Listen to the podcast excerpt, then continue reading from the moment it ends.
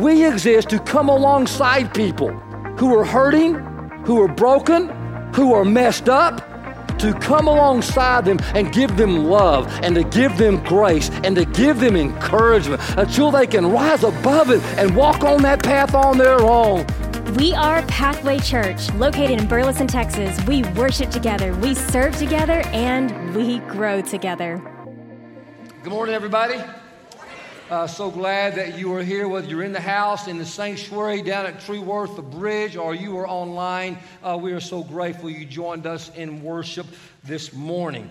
Uh, we, uh, if you have your Bibles, we're going to go to Gospel of Luke, chapter 18. You find that on your phone. You can find that in your Bible. We're going to camp out there in just a moment, kind of get situated uh, get your notes ready if you're of that ilk, and we'll be at Luke 18 in a moment. Uh, I want to especially say those that are here in the house for the very first time, I would love to connect with you out in the crossing after worship.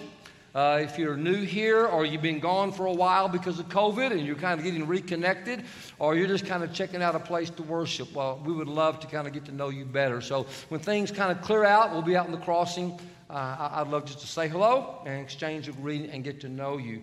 Um, and hopefully this morning you get to know us a little bit better just by what we're doing here in our message because we are in a series, second week, we're calling One More. And what we're doing is we are looking at the kind of people that God is calling us to be. We're looking at the kind of lives that God has called us to live. And really, what we're doing here is that we are looking at this little thing that, that God created through His Son Jesus that had never existed before until Jesus. And it was a community, we call it the church. So we're really trying to learn really what does it mean to be a part of the church and why does the church exist and who is it? And what we learned last week, first thing in your notes, if you're taking notes, is that the church is a place where everybody is welcome. According to God's plan, God's desire, and that it's where every single person is welcome. Uh, from every culture, from every ethnicity, every skin color, everything, wherever you've been in life, whether you believe in God or don't, or don't believe in God, you are welcome in God's church. And we looked at last week that in God's church, there's no us in them. It's just Jesus and us. It's just Jesus and all of us. That there is no us and them. And last weekend we learned that there was this guy named Matthew. And Matthew was the lowest of the lows. I mean, everybody thought that he was the lowest of the lowest human beings on the face of the earth. And Jesus comes along and he sees him. And we learned a very important lesson in that moment that you never know when one person is one ask away. Everybody thought he was a million miles away. He would have no interest in God or relationship with Jesus. And Jesus comes along and just simply says these words Hey, Matthew, come follow me. Just throw it, I'll just, I'll just throw it out there. Matthew says, Man, yeah, okay, that's a great idea. And he leaves everything and he's connected to God through a relationship with Jesus. Church, please, please, please, please, you don't make the decision for somebody else and how far away they are from God. Most people are just one ask away, one invitation away from their whole life, their whole future being changed and being transformed. And then we learned last week that, that Matthew, after he got connected to God through this relationship with Jesus, he had this idea. He said, You know what? I got this cool house and I got all this stuff. I could throw a party. and I can invite all my friends who have no interest in God at all. I can have this over the party, and I could also invite Jesus.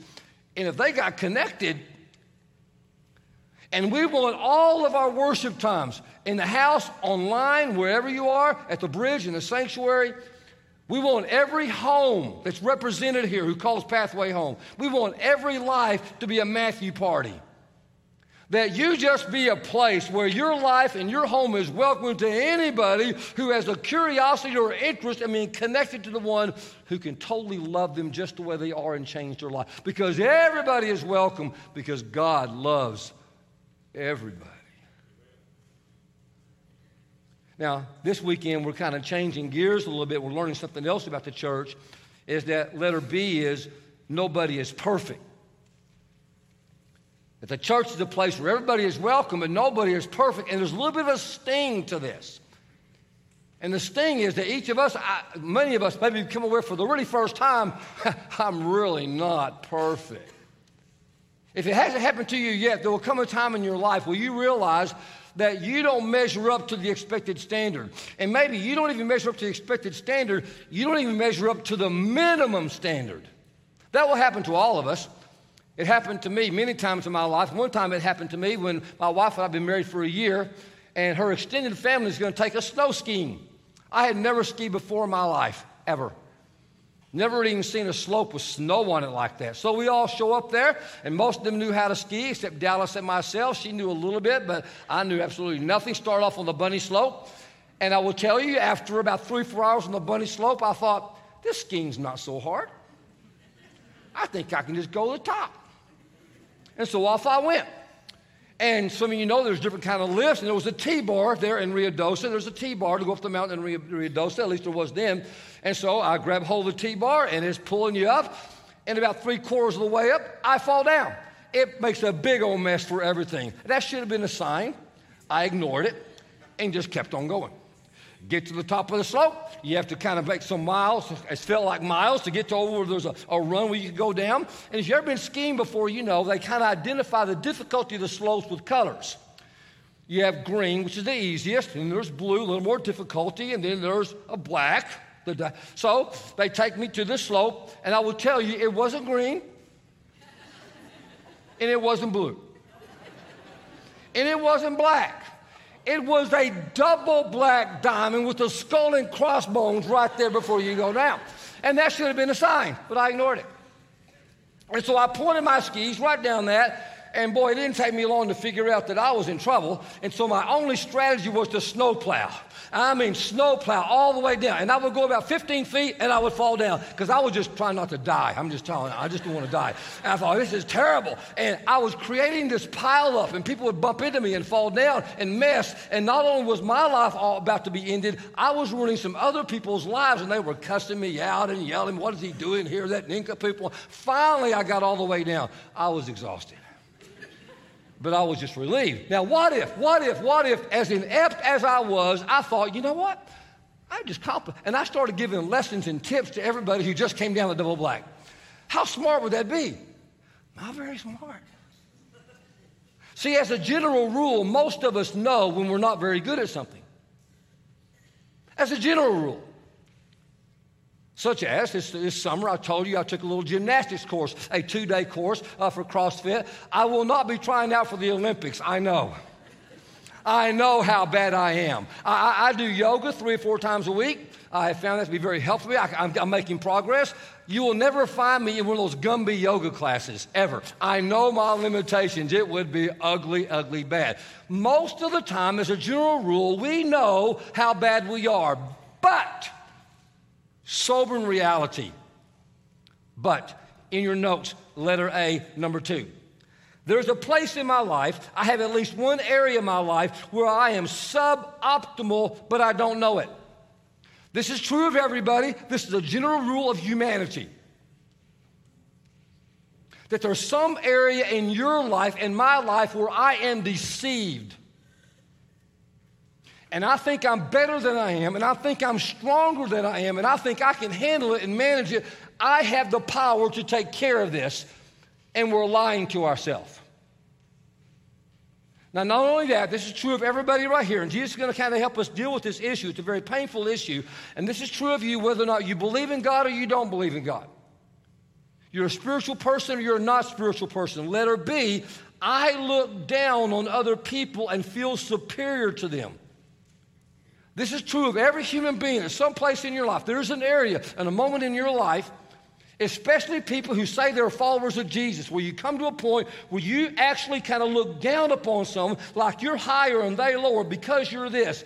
It's a chronic human problem. And Jesus knows it. He's very aware of it. This morning, Jesus wants to perform spiritual surgery on some of us on a little area in our life that we've not fully dealt with. And he does it through a story, Luke chapter 18.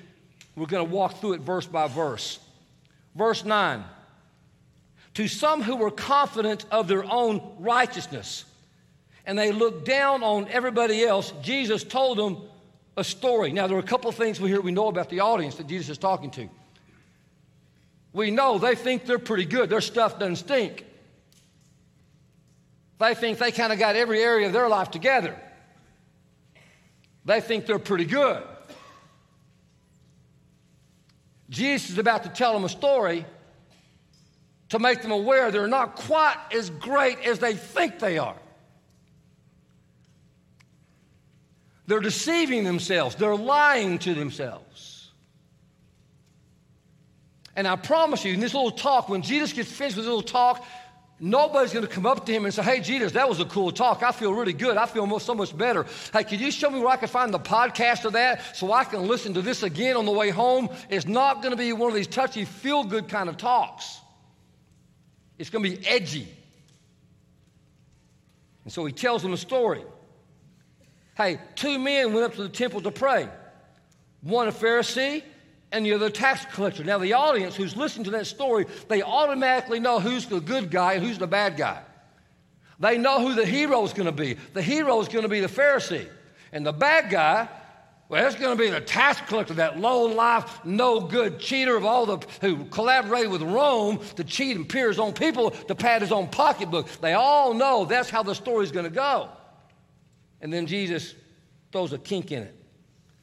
The Pharisee stood by himself and he prayed, God, I thank you that I am not like other people robbers, evildoers, adulterers, or even like this tax collector.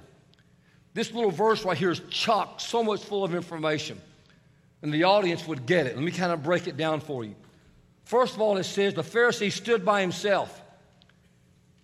In Jesus' day, there's a very hard lesson taught in the Old Testament that if you were a devout follower of God, if you were devout in your faith, you had to be ritually clean. That meant you had to separate yourself from people who were unclean. You couldn't be around them. If you touched someone that was unclean like a leper, if you touched a woman during her menstrual cycle, if you touched a Gentile, you touched a prostitute, you were considered richly unclean. You couldn't come into worship. So, what he does, he distances himself from everybody else, it says, to prove he is devoted to God and he is pure, he is clean.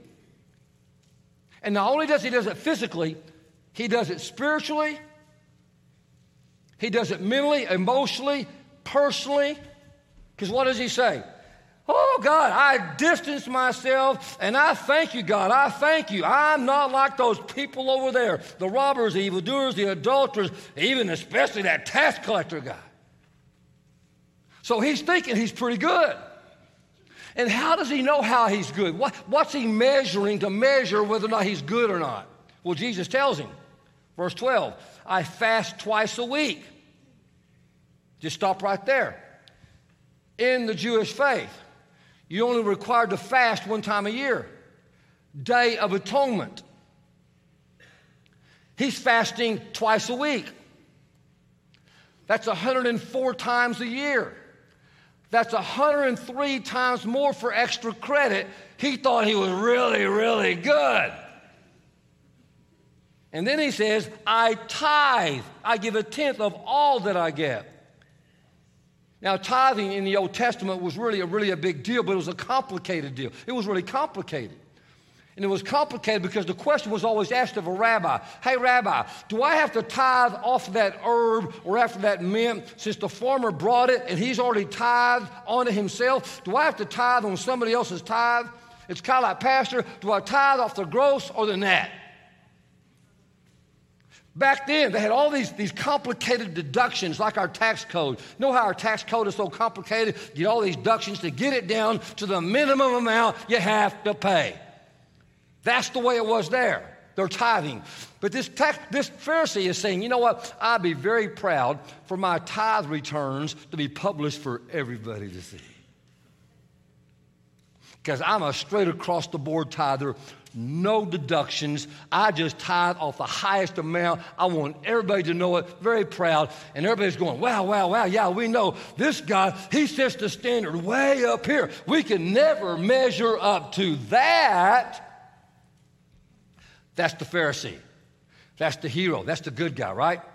Then here comes the low life, the cheat, the stealer, you know, the kind of the moral failure, the tax collector. Verse 13, he also stood at a distance. Interesting. he stands at a distance too. But he doesn't stand at a distance from everybody else because he thinks he's better than anybody else. He knows he doesn't even deserve to be in the temple. In fact, why is he even in the temple? Why is he praying in the temple? Why isn't he off praying by himself? Why did he come so people could see him? Because everybody knows this guy has no business being in church. That's why he does it. And then it says, look what he does next. Then it says, he would not even look up to heaven. You ever notice this about people, especially your kids, but anybody?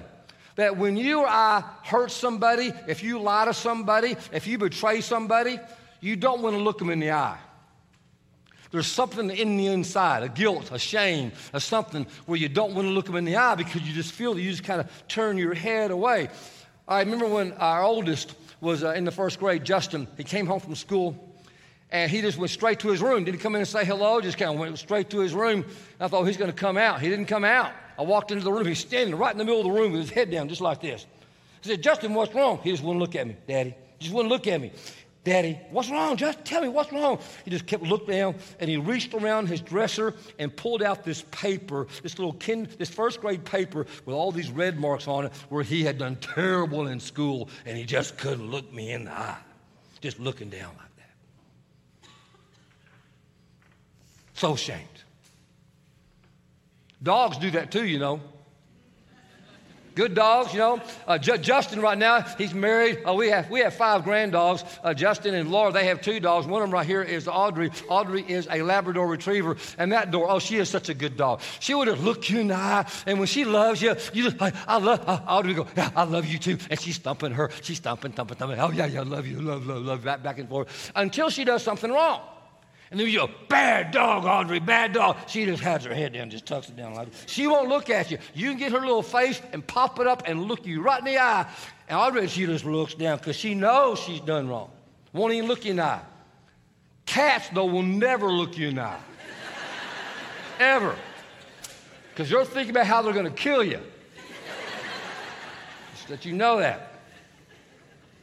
But this guy, he wouldn't even look God in the eye. God, I, I, God, I cannot even look you in the eye. And then it says, he beat his breast, the scripture says. Now, you need to understand this. In the Bible, someone who beats their breast, it is a deep expression of sorrow, internal anguish, something on the inside of them where they're just going, ah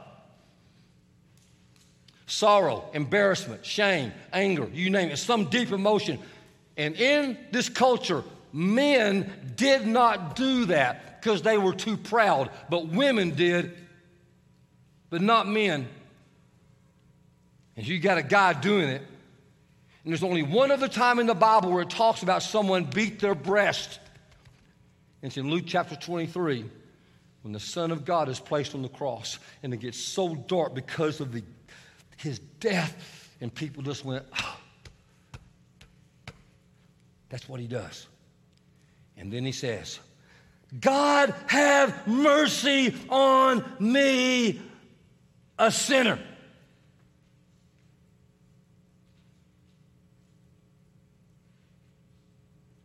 And then the story takes a twist that blows everybody's mind.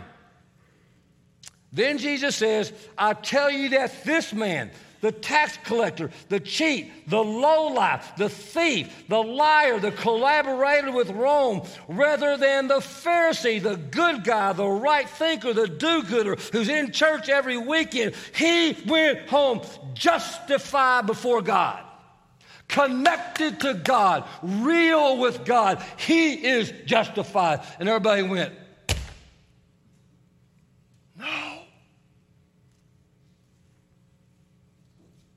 And then the next thing that Jesus says identifies the posture of somebody that God can do something with and somebody God can't or won't do something with. Look the final verse. Look what he says.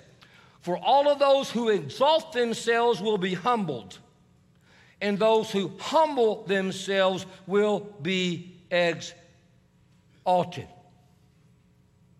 Now, when the story started, everybody thought, hey, we know who the good person is. We all know who the bad person is when the story started.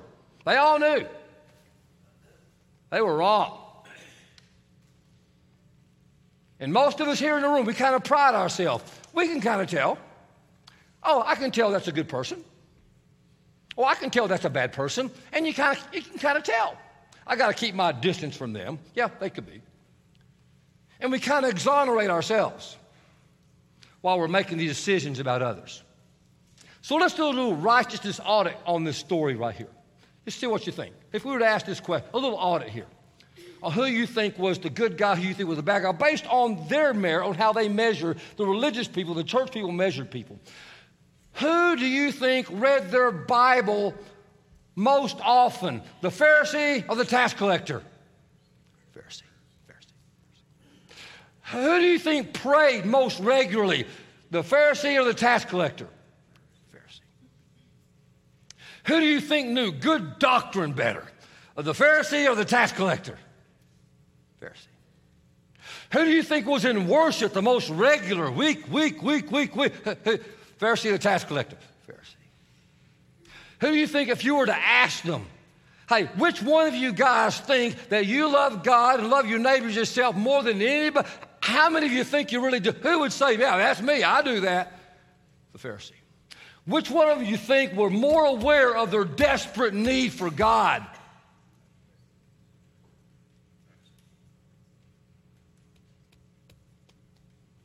Oh God, oh God, oh God, oh God, I need you. I need you. I need you, God. Here I here I stand before you, God. I'm so sorry. I cannot even look at you, God. I'm aware of the imperfections within me. That one little place, God. I need you.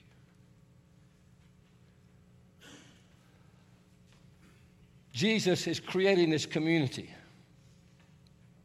It's called the church. Where everybody is welcome but nobody is perfect. And there comes this little moment, he says, and he calls this moment somebody becomes aware of that, but a certain area in their life, and they make this public confession. They say, Oh God, I need you, I need you, I need God, right here, particularly in this little spot right here, I need you to handle this. He calls that in the Bible humility. Humility. And let's say something here about a humble, let's use a term that we use in our, in our modern day world that I think most of us can understand. In your notes, just kind of go there, number three. Humble people in a healthy community called the church, they keep it real. They just keep it real. No pretending, no faking it till you make it. Just keep it real. I want to keep it real for a second, and I'll do it for me, not you because I can't speak for you. All I can do is speak for me. That apart from God, my mind can go places that my mind doesn't need to go. Apart from God, I can think about things that this mind right here should not be wrestling with and be seeing pictures in head. My mind can go there. Apart from God, my mouth, in a tough situation, it can react and something can come out of my mouth. I'm gonna go, ah. Apart from God, I can behave in ways that are embarrassing to people. I can be selfish. I can be self focused. I can be only thinking about take care of me, take care of me, take care of me. Can we keep it real this morning? And Jesus is saying, hey, I'm, I'm creating this little community. It's called the church. And everybody's welcome. Everybody, everybody, everybody's welcome. There's neither slave nor free, Jew nor Greek, male nor female, everybody's welcome in my church. And nobody's perfect. But God is perfect. And so everybody's welcome and nobody's perfect. It's not okay to blow it off. It's not okay to just kind of be indifferent. It's not okay to have this little stuff in my life and laugh it off and blow it off and just think it's going to go away I want you to keep it real. And the second thing that we do when we keep it real, be honest about that, is we come and we stand before God, number B, letter B, and I say out loud, I need you, God. Because when people come into a place like this called the church, the body of Christ, where you are loved and you are saved, and you say, God, I'm going to keep it real. I need you. I can't even look at you, God. I got to put my head down, God. This is me. There's a power that happens that releases people. There's a power that I cannot explain. It just sets you free. Number four, healing comes when I am known, sickness remains when I hide. That's just a fact. You don't have to believe that, it's just true. You and I live in a world that wants us all to hide. We got to put up a front. I got my act together everything's okay. I'm good. And you kind of act that you come marching into church right there and you sit around all these other church people. I got it. That's what the world does. The world celebrates winners. You want to be a winner. If you want to be welcomed by the world and be a winner, well, you got to be as wealthy as Warren Buffett. You got to be as smart as Albert Einstein. You got to be as strong as Arnold Schwarzenegger. You got to be as sexy as Matthew McConaughey. All right, all right, all right. And Jesus says, I'm creating a community. Well, you can be as strong as Warren Buffett. And you can barely be as smart as Arnold Schwarzenegger. And you don't have to look like Matthew McConaughey at all And you're welcome in my church because nobody is perfect.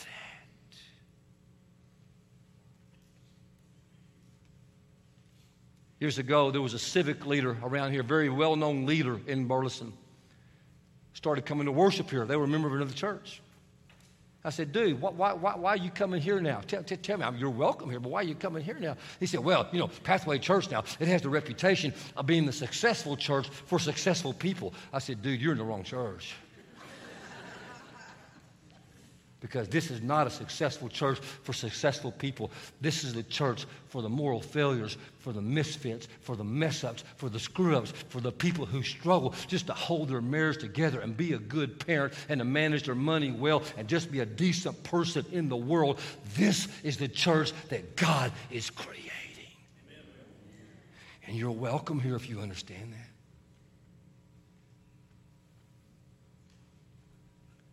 See, the central theme, the central thing that holds this whole thing together called the church that God has created here in this book called the Bible is keeping it real and being honest. Because healing comes. When I'm, in your notes number five, let's go ahead and say this when I'm fully known and I'm fully loved. It's only when I'm fully known and fully loved uh, that I experienced the fullness of God's healing. And here's the, here's the beautiful thing at the foot of the cross, everybody is fully known. God knows. And you're fully loved. Can I tell you? I've told you this before. I love recovery people. People that are in recovery are some of my most favorite people in the whole world because they go to recovery group, let's just say AA, and they have the guts to stand up for a bunch of people where they're loved and where it's safe, and they say, My name is Rick, and I'm an alcoholic. My name is Rick, I'm a workaholic. And everybody says, Hi, Rick. You're welcome here. We're all the same. We're all flawed. We're all imperfect. Welcome. We celebrate you. They don't celebrate the alcoholism. Abuse of alcoholism can destroy families. Here's what they're celebrating. Here's someone who's probably been in living hell for years, if not decades. I mean, living hell. And one moment they just stop in humility and say, Man, I need help. I can't fix this by myself. And a bunch of folks say, Yeah, me too. I got an issue too. Come on in. We love you. Common ground, we're all the same. Brene Brown did a little video talking about the difference between empathy and sympathy. Sympathy is when I look down upon someone and kind of feel superior to them. Empathy is when we have a common ground where you really connect with the person. I thought it was wonderful to do it. We're going to let you see it. It's about three minutes long. Check it out.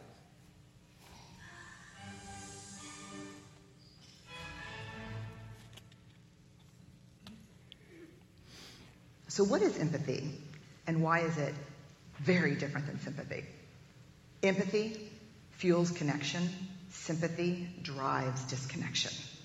Empathy, it's, it's very interesting. Teresa Wiseman is a nursing scholar who studied professions, very diverse professions where empathy is relevant, and came up with four qualities of empathy perspective taking, the ability to take the perspective of another person or, or recognize their perspective as their truth Staying out of judgment, not easy when you enjoy it as much as most of us do. Recognizing emotion in other people and then communicating that. Empathy is feeling with people. And to me, I always think of empathy as this kind of sacred space when someone's kind of in a deep hole and they shout out from the bottom and they say, I'm stuck, it's dark, I'm overwhelmed. And then we look and we say, hey, climb down, I know what it's like down here, and you're not alone. Sympathy is, ooh, it's bad, uh huh. Uh, no. You want a sandwich? Um, empathy is a choice, and it's a vulnerable choice because in order to connect with you, I have to connect with something in myself that knows that feeling. Rarely, if ever, does an empathic response begin with at least. I had a, yeah. And we do it all the time. Because you know what? Someone just shared something with us that's incredibly painful, and we're trying to silver lining it. I don't think that's a verb, but I'm using it as one. We're trying to put the silver lining around it. So I had a miscarriage. Oh, at least you know you can get pregnant. I think my marriage is falling apart. At least you have a marriage. John's getting kicked out of school. At least Sarah is an A student. But one of the things we do sometimes in the face of very difficult conversations is we try to make things better. If I share something with you that's very difficult, I'd rather you say, I don't even know what to say right now. I'm just so glad you told me.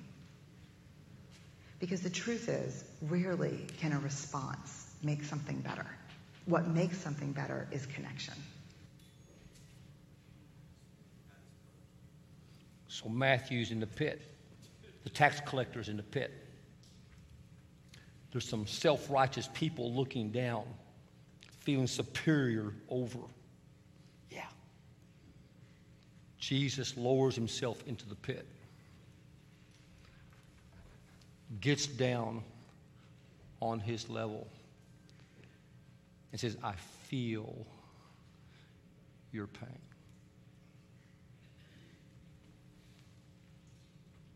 And Jesus is creating a community. It's called the church. That where people are invited from all walks of life to come to keep it real and to admit that place in your life. And when you're safe and people love you and they come alongside of you and go, Yeah, I'm with you, and they connect, healing begins to happen. You begin to be changed and transformed. That's the church. That's the body of Christ. That's Jesus. And people back here in the Bible, they just fell so much in love with Jesus. They just would follow Jesus because he loved them so much. It just blew their mind away. They couldn't even write words about him to kind of describe him. They said, you know what? Verse Hebrews, they said, we, we don't have a high priest, Jesus, who's unable to empathize with our weaknesses, but we have one who has been tempted in every way, just like us, yet he did not sin. So let us then approach God's throne of grace with confidence so that we may have mercy and find grace to help us in our time of need. Can someone tell me what is our time of need? What time is it right now? When is it not our time of need? Always. Always. There's a little book here that we read to our boys growing up called The Velveteen Rabbit. Some of you may have, have read it. It's a book about uh, a little boy who had a toy called uh, Velveteen Rabbit. And the Velveteen Rabbit was not extravagant, it was not expensive at all, but the Velveteen Rabbit heard from another toy that you could become real. But they could really keep it real themselves from another, from another animal. And this is what the other animal said. The skin horse had lived longer in the nursery than any of the others. He was so old that his brown coat was bald in patches and it showed the seams underneath. And most of the hairs in his tail had been pulled out to string bead necklaces. He was wise, for he had seen a long succession of mechanical toys arrive to boast and swagger, and by and by break their mainsprings and pass away. And he knew they were only toys and they would never turn into anything else. They would never be real. So the little rabbit asked the horse, What is real? Does it mean having things that buzz inside of you and stick out handle? And the horse says, Real isn't how you're made. It's a something that happens to you. When a child loves you for a long time, not just to play with, but really loves you, then you become real. Does it hurt? Sometimes. When you are real, you don't mind being hurt. Does it happen all at once or bit by bit? Well, the skin horse says it doesn't happen all at once. You become. It takes time. That's why it doesn't often happen to people who break easily, who have sharp edges, who have to be carefully kept. Generally, by the time you are real, most of your hair has been loved off, your eyes drop out, you get loose in the joints and very shabby. But these things don't matter at all. Because once you are real, you can't be ugly except to people who don't understand. And Jesus created a community where people can be real and be loved. But there were some folks who didn't understand. But if you understand, those who did, it changed everything. And it still happens. 30 years ago, there was a woman who stumbled into this church. She didn't go here, she just stumbled in here. And she was desperate. Her life was messed up. And she just said, I need to talk to a pastor. I need to talk to a pastor. So, okay, okay, okay, what's wrong? And she said, I just said, I need to talk to a pastor. You need to tell me where I can go get an abortion. Just tell me, where can I go? Where can I go? Well, tell, okay, tell her what, what's, what's going on. Start telling her story. Just talk about her story. And boy, was it a story. We talked also about God's love and about a community of faith where everybody's welcome and nobody's perfect.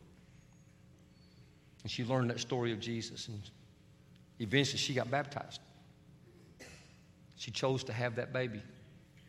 She began to grow in faith. She started praying. The guy who dumped her when he found out she was pregnant, he came to meet Jesus. He got baptized. He comes back, calls her up, finds her. They get married, have two more kids. Now they got three.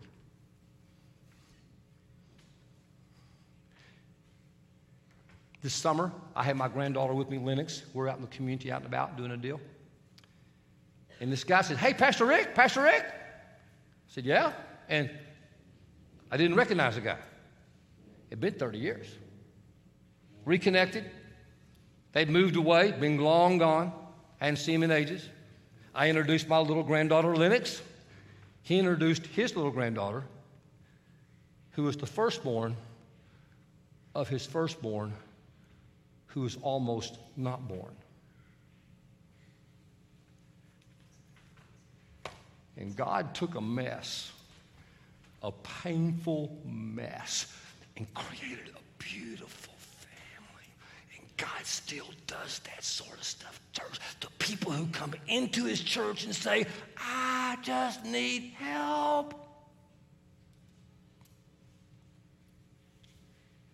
So this story gets kind of dark at the end. The little boy, scarlet fever, is going to die. The little velveteen rabbit, he just loves the little boy, just loves him, just won't stop loving, just loves the boy, loves the boy, loves the little boy back to health, and can't believe it. And the doctor comes in just can't believe the little boy's alive and, says, sees a little velveteen rabbit over here. Hey, that little rabbit over there, that's nothing now but, scar- but scarlet fever germs. You got to throw that thing away. And the rabbit got very sad. And he said, Huh, is this what happens to you uh, when, when, you, when, oh, let me get to the right place.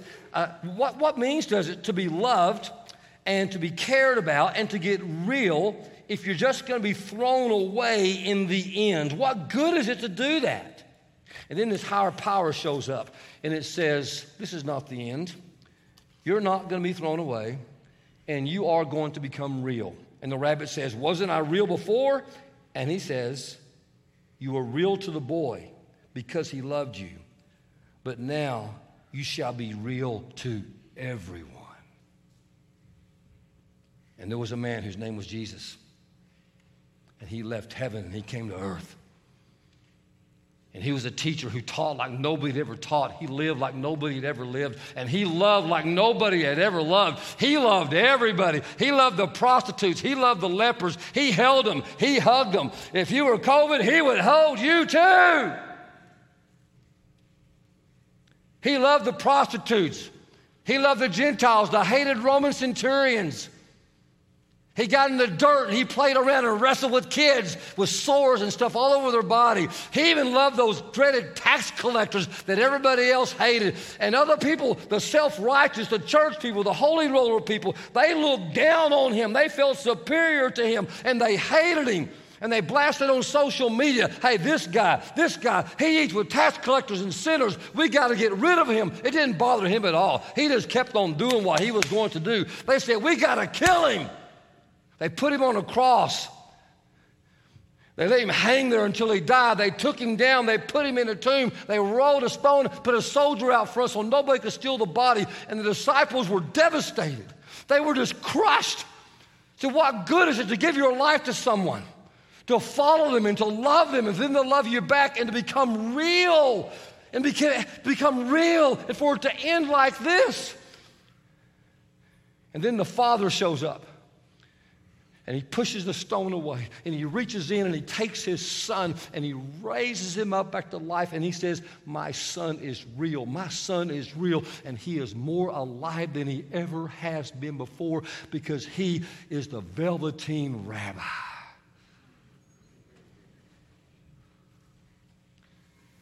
And if you ask him, he can make you real too. And you can be more alive than you ever have been before in your life. So here's what we're going to do I'm going to ask you to put away your stuff, but stay engaged. I want you to stay engaged because we're about to end in a way that we don't end around here very often. Is that we're going to have a time of prayer. And you're going to be invited if you're so inclined, same way in the sanctuary, same way in True Worth, wherever you are at home. You can do this in your home, okay? You can do this in your home. I'm going to invite you here in a moment, if you're so inclined, to come up here and to get real. We're going to keep it real. Just come up here and just stand. Just stand and pray. And this is not a general time of prayer. This is not a prayer for your Aunt Susie who has a cat that's ill. This is not a prayer for somebody at work. This is the prayer for anyone who has a sin issue where they're struggling with in their life that they just can't overcome by their own power. It's something that has a hold of them that you cannot overcome yourself. Whether you're online, you're True Worth, you're at the bridge, it's just someone who's going to willing to keep it real about some area in your life. Okay? I don't understand this. We've been doing it all weekend long in our services. In a place where it's safe, in a place where people are loved, and you know you're going to be loved, there's a freedom that comes when you just come and stand at the foot of the cross, common ground where we're all known, fully known and fully loved, and say, God, I need you. I need your grace. I need your power. I need your presence. And you just kind of name it. So that's what we're about to do. I am tired. I am tired of recovery groups being the only place where people experience healing.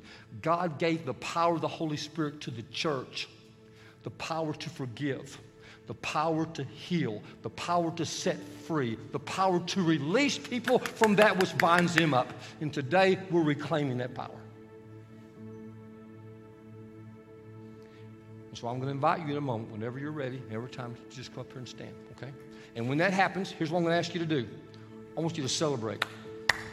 I want you to clap when you see somebody. You can come by yourself, you can come with someone, and just stand. It's been happening all week long. It's been amazing what God has done this weekend. And so I'm going to start giving the invite, and whenever you feel so inclined, I'm just going to invite you to come up here and stand. Okay? In fact, I'm going to have everybody just, just go ahead and stand where you are. Just go ahead and stand where you are right now. Just stand. So here we go. Maybe, maybe you're someone that you are an alcoholic. Maybe you have an addiction issue. Maybe you've been to your small group, maybe you've been to AA, and you have said, I'm an alcoholic. I need release. I need the daily power of God's grace. But you never said before your church, you're going to come up here and you're just going to stand. You're not going to say it out loud. You're just going to come up here and stand as an act of symbol. God, I need you. I need your grace. I need your strength. I need your power. God, I just daily, I cannot get by a single hour, a single day without you. I need you. I need you. I need you. I want to keep it real, God. Come up here and stand. Maybe you're someone here doesn't want to clap. Yeah.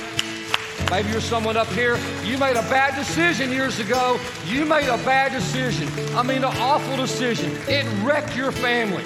It wrecked your children. It was long ago. You've not let it go. You're still hanging on to the guilt and the shame. You can't even look at God. You can't even look at God. You just want to come up here and just kind of stand somewhere, be still. God, I made a decision. God, I need your grace. Maybe you stepped outside the marriage. Maybe you were single. You were not yet even committed to someone, and you gave your life to that person, your body to that person and that person, and you never ever been forgiven. God, there is no forgiveness that is so. God will forgive you. You just, just go up here and stand. God, we thank you for the heroes, for the brave people, God, who stand truth in your life. Maybe you're someone that just because of your political ideology or your way of thinking, keep happening, people coming forward, you think sometimes you look down on people. You don't mean to, but sometimes you think you're better than everybody else, and you just kind of you say that little sarcastic thing you posted on Facebook, and today you realize that God, I need your help being set free from that little self-righteousness that's in me. God, I invite you to come. You know, maybe you're someone. Uh, you've been in jail. Maybe you stole something. Maybe you lied. Maybe you padded your bank account. Maybe you padded your hours at work. Maybe you took something from the government that wasn't really yours. You applied something for during COVID that you had no right to have it, and you took it anyway, and you know it. Maybe you've been career's been awesome. You have, you're so selfish. God has been so good to you, you're selfish. Nobody knows but you because you just hoard on to everything. You keep everything for yourself. You give nothing away. You just kind of hold on to it, whatever it is. Just go up here and stand. And I just invite you in your spirit, just in your spirit. Say, God, I need you. Here I stand. I can't even look at you, God. Mercy, your forgiveness, your healing power. God, here we are. Here we are, God, not the church of the perfect, the church of the imperfect. Here we are, the misfit, the moral failures, the screw ups, the mess ups, God. We are the resentful. We are the worried. We are the anxious. We are the people who get inside our heads and mess ourselves up and everybody around us. We are the ones who have hurt our kids. We are the ones who have pushed people away. We are the ones, God, who have not stood up and been, been righteousness for other people who have been downtrodden for the poor, God. We are them, God, but we come to you because we trust you and your cross is safe and you'll love us anyway. Thank you, God, for your mercy and your forgiveness. Church, let us just, wherever you are, let this be our song. Let this be our song and our prayer. I need you. Oh,